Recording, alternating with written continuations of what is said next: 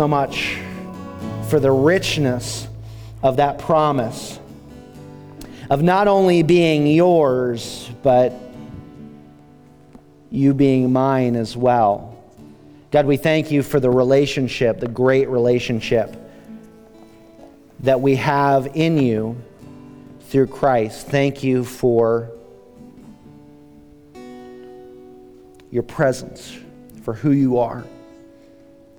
And God, my prayer for us today is that you would challenge us in steps of, of great faith and great obedience to you. And that we would not leave this place the same way that we came in. We love you and we thank you and we give you praise. And it's in Jesus' name we pray. Amen. Man, you guys can go ahead and have a seat.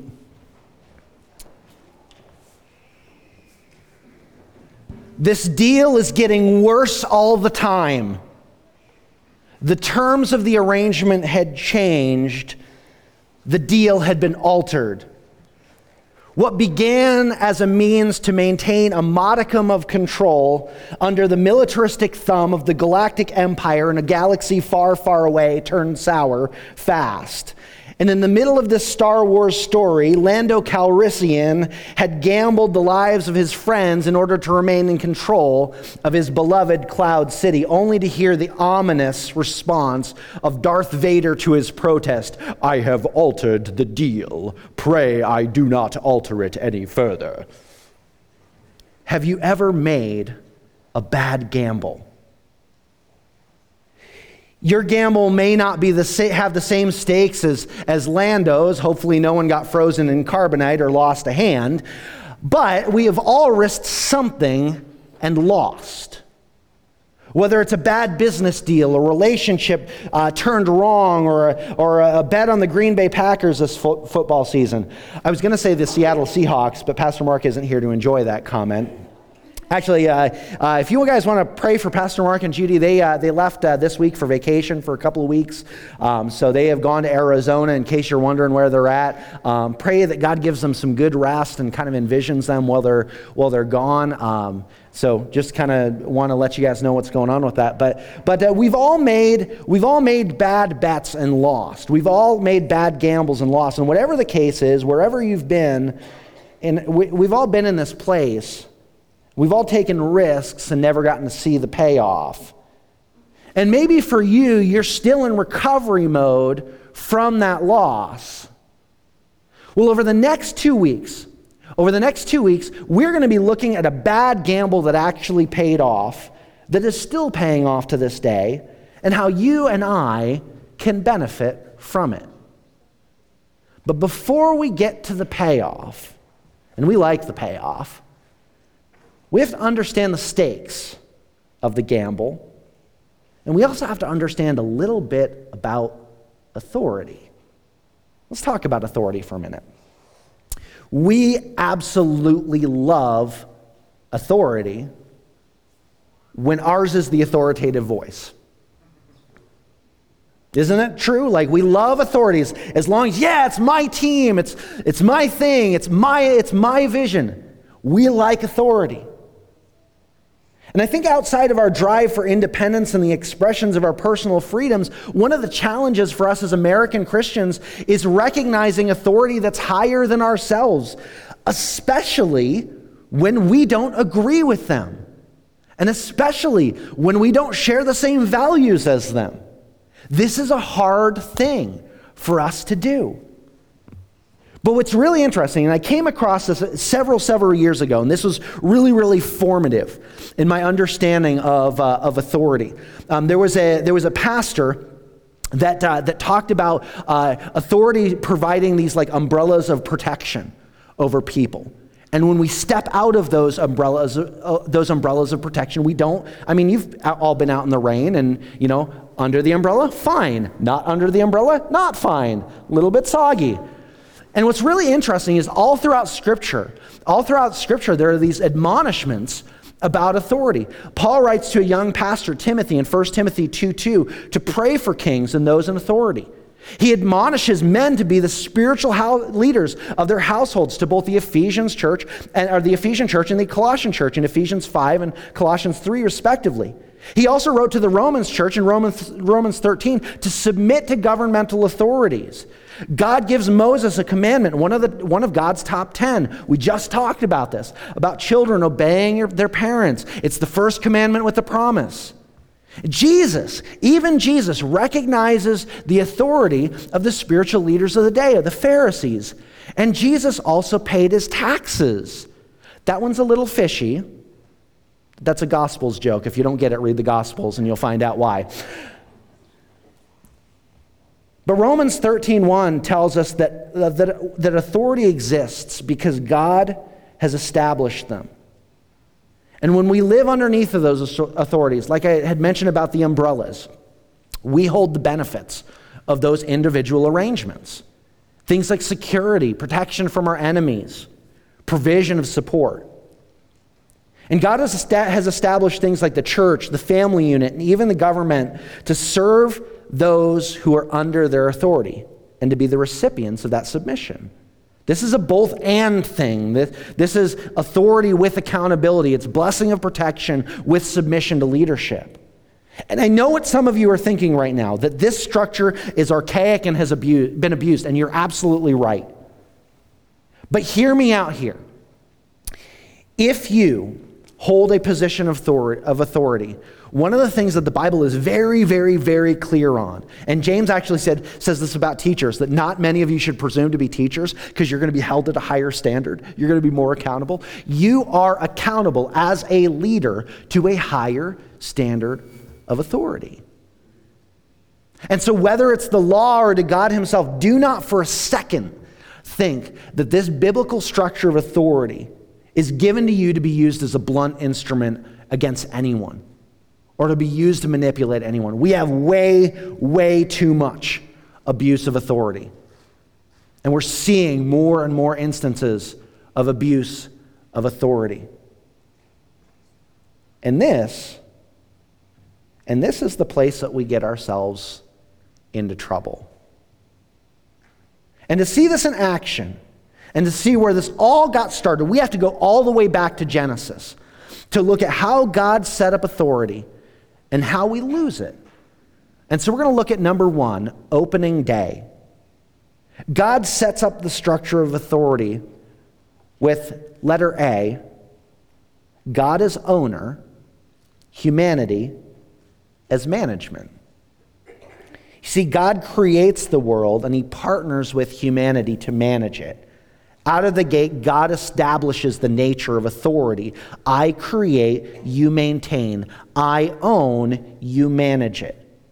Check this out. This is found in, in uh, Genesis chapter 1, starting in verse 28. This is at the, at the end of the, the creation account here. It says, God blessed them. This is after he's created mankind in his own image. And that's such a beautiful thing. Think about that for a second. God created us in his own image, to be a reflection of himself. What a beautiful, beautiful way to start out. God blessed them and said to them, Be fruitful and increase in number, fill the earth and subdue it, rule over the fish of the sea and the birds of the sky, and over every living creature that moves on the ground. Then God said, I give you every seed bearing plant on the face of the whole earth, every tree that has fruit with seeds in it. They will be yours for food. And all of the beasts of the earth, all the birds in the sky, all the creatures that move along the ground, everything that has breath, the breath of life in it, I give every green plant for food. And it was so. God saw all that he had made, and it was very good. And there was morning, and there was evening, and the sixth day. See, there are two major responsibilities of the authority of authority in these verses, and I already kind of alluded to them. Uh, number one is rule over it. I create, you manage. This partnership is explicit. God is the owner of all of creation, and don't for one, one minute forget that. There was a, a, theologian, Abraham Kuyper, that said that there is nothing in all of creation in which God, who is sovereign all over all, does not point to and say, mine. So everything that you have, you are a steward. You are a steward of God's property. Everything that you own. Your very, the very breath in your lungs is borrowed. Isn't that humbling? Isn't that humbling to think about? Like, like I have breath because God gave it to me. That's huge. That's huge. But there's this partnership. Is it's God is owner of all creation, but but while all of it is his, he establishes mankind to make decisions on behalf of himself for all of his creation. And this isn't just simply like, hey, here are all of the toys in the toy box. Go nuts, guys. He actually gives them a little bit of a parameter with that, which brings us to the second responsibility take care of creation. It's number two take care of creation. It's I give, you maintain. So this is this is where we get into the stewardship uh, of everything. It's not just it's not just rulership over the thing. It's not just maintenance of the thing. It's stewardship. Well, well, I well I have some modicum of control over things. At the end of the day, everything that I am and everything that I have belongs to God. And while God, while the ownership is still God's, he gave humanity the opportunity to cultivate his creation and expand it. Actually, he encourages the expansion of it and to take care of it. And I love that I love that this ends. I love that chapter 1 ends with that God saw all that he had made and it was very good. Every other day was good, but this day, this one was very good. It would be an understatement to say that this arrangement had letter B benefits to it. The first of those benefits being number one, partnership with God. I've shared with, with you guys before that um, a couple of months ago I started doing some writing on the side as a, as a video game uh, and hardware reviewer uh, for a couple of websites. And one of the things that's really interesting about this role is that I have access to developers, I have access to companies, so I can ask questions directly. So if I have a problem, I don't have to go digging around. I can, I've got an email address or I've got a phone number that I can email or call and ask questions directly to the source. It's kind of one of those like behind the curtains, like we have a partnership to do the thing, and so I have access to them.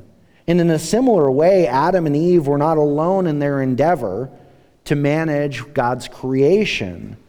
They got to ask God questions. They got to be mentored into their leadership role by God Himself. Think about how awesome their staff meetings were. They got to walk in God's creation with God Himself. I mean, I've had some really good staff meetings that I've been a part of, but that tops it. And they were given, number two, mostly unlimited access. With the exception of one tree in all of creation, they were given access and had the run of the entire planet. All because of benefit number three unified authority unified authority.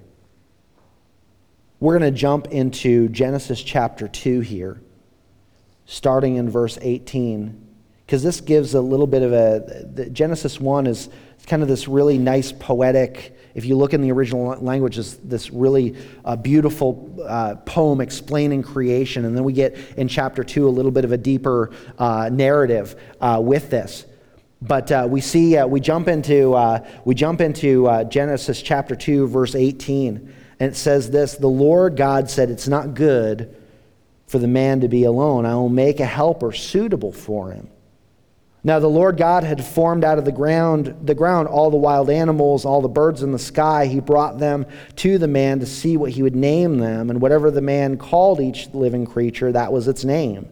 So the man was given all the livestock, the birds in the sky, and all the wild animals, but for Adam no suitable helper was found. So the Lord God caused the man to fall asleep into a deep sleep, and while he was sleeping, he took one of the man's ribs and then closed up the place with flesh. Then the Lord God made a woman from the rib he had taken out of the man, and he brought her to the man. The man said, This is now bone of my bone and flesh of my flesh. She shall be called woman, for she was taken out of me. Then the Lord says, This is why a man leaves his father and mother and is united to his, his wife, and they become one flesh. And Adam and his wife were both naked, and they felt no shame. This is a really kind of a funny passage to talk about authority from, but there are two characteristics uh, that are very, very important from this passage. And there are two words that are kind of definers here of the nature of this unified authority, and they're nakedness and oneness. Nakedness and, and oneness. And while this, this passage does talk about the, the sexual union between a husband and wife, it's more than sexual. There's a unity of intertwined lives, intertwined values, and intertwined vision. Nothing was secret between them. Everything was both literally and metaphorically out in the open in all of its risks and all of its vulnerabilities. And there was no shame. There was no shame in it. But this is where things start to take the dive. Because within this structure, we decided to listen to number two snake lies. We started to listen to snake lies. And in Genesis 3, we're going to look at at humanity under new management. And when we get to Genesis 3, we get hit with letter A, the hustle. And isn't it true? Isn't it true that one of our greatest gambles began with the hustle? And what I mean by that, the hustle is, is a promise of something huge for minimal investment. And maybe you have gotten hit with the hustle before. It, maybe it was the, the, the, promise of, of building a passive income, or, or that, that a small investment would have huge dividends, or that Powerball ticket would rock your world for a small price. And usually it's in the fine print that we get lost.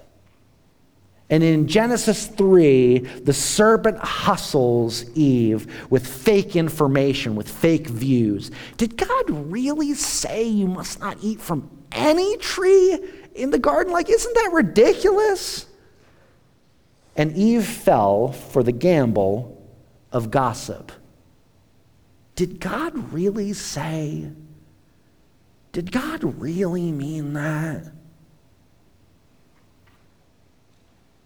But in all actuality, letter B, the truth is this by stepping out of the boundaries that God had set up, mankind relinquished its authority by allowing new management to take over. Sin. And it cost us everything. And isn't it true that in the hustle, it's hard to see the truth? Let's talk about letter C, the consequences of this. But before we get into the, the consequences, let me tell you a story. Several years ago, there was a medical imaging center that was known in its community for its care for patients.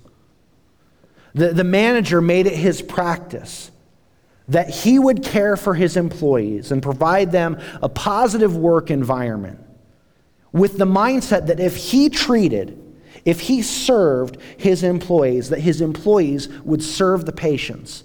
that they cared for. And he was right. This was the type of leadership that he modeled for them, and they passed it along. Well, this, this type of buzz in the community, and especially in the, in the, uh, the medical community in, uh, in that, that uh, part of the world, uh, they, caught, uh, they caught interest in, uh, in this tiny little medical imaging center.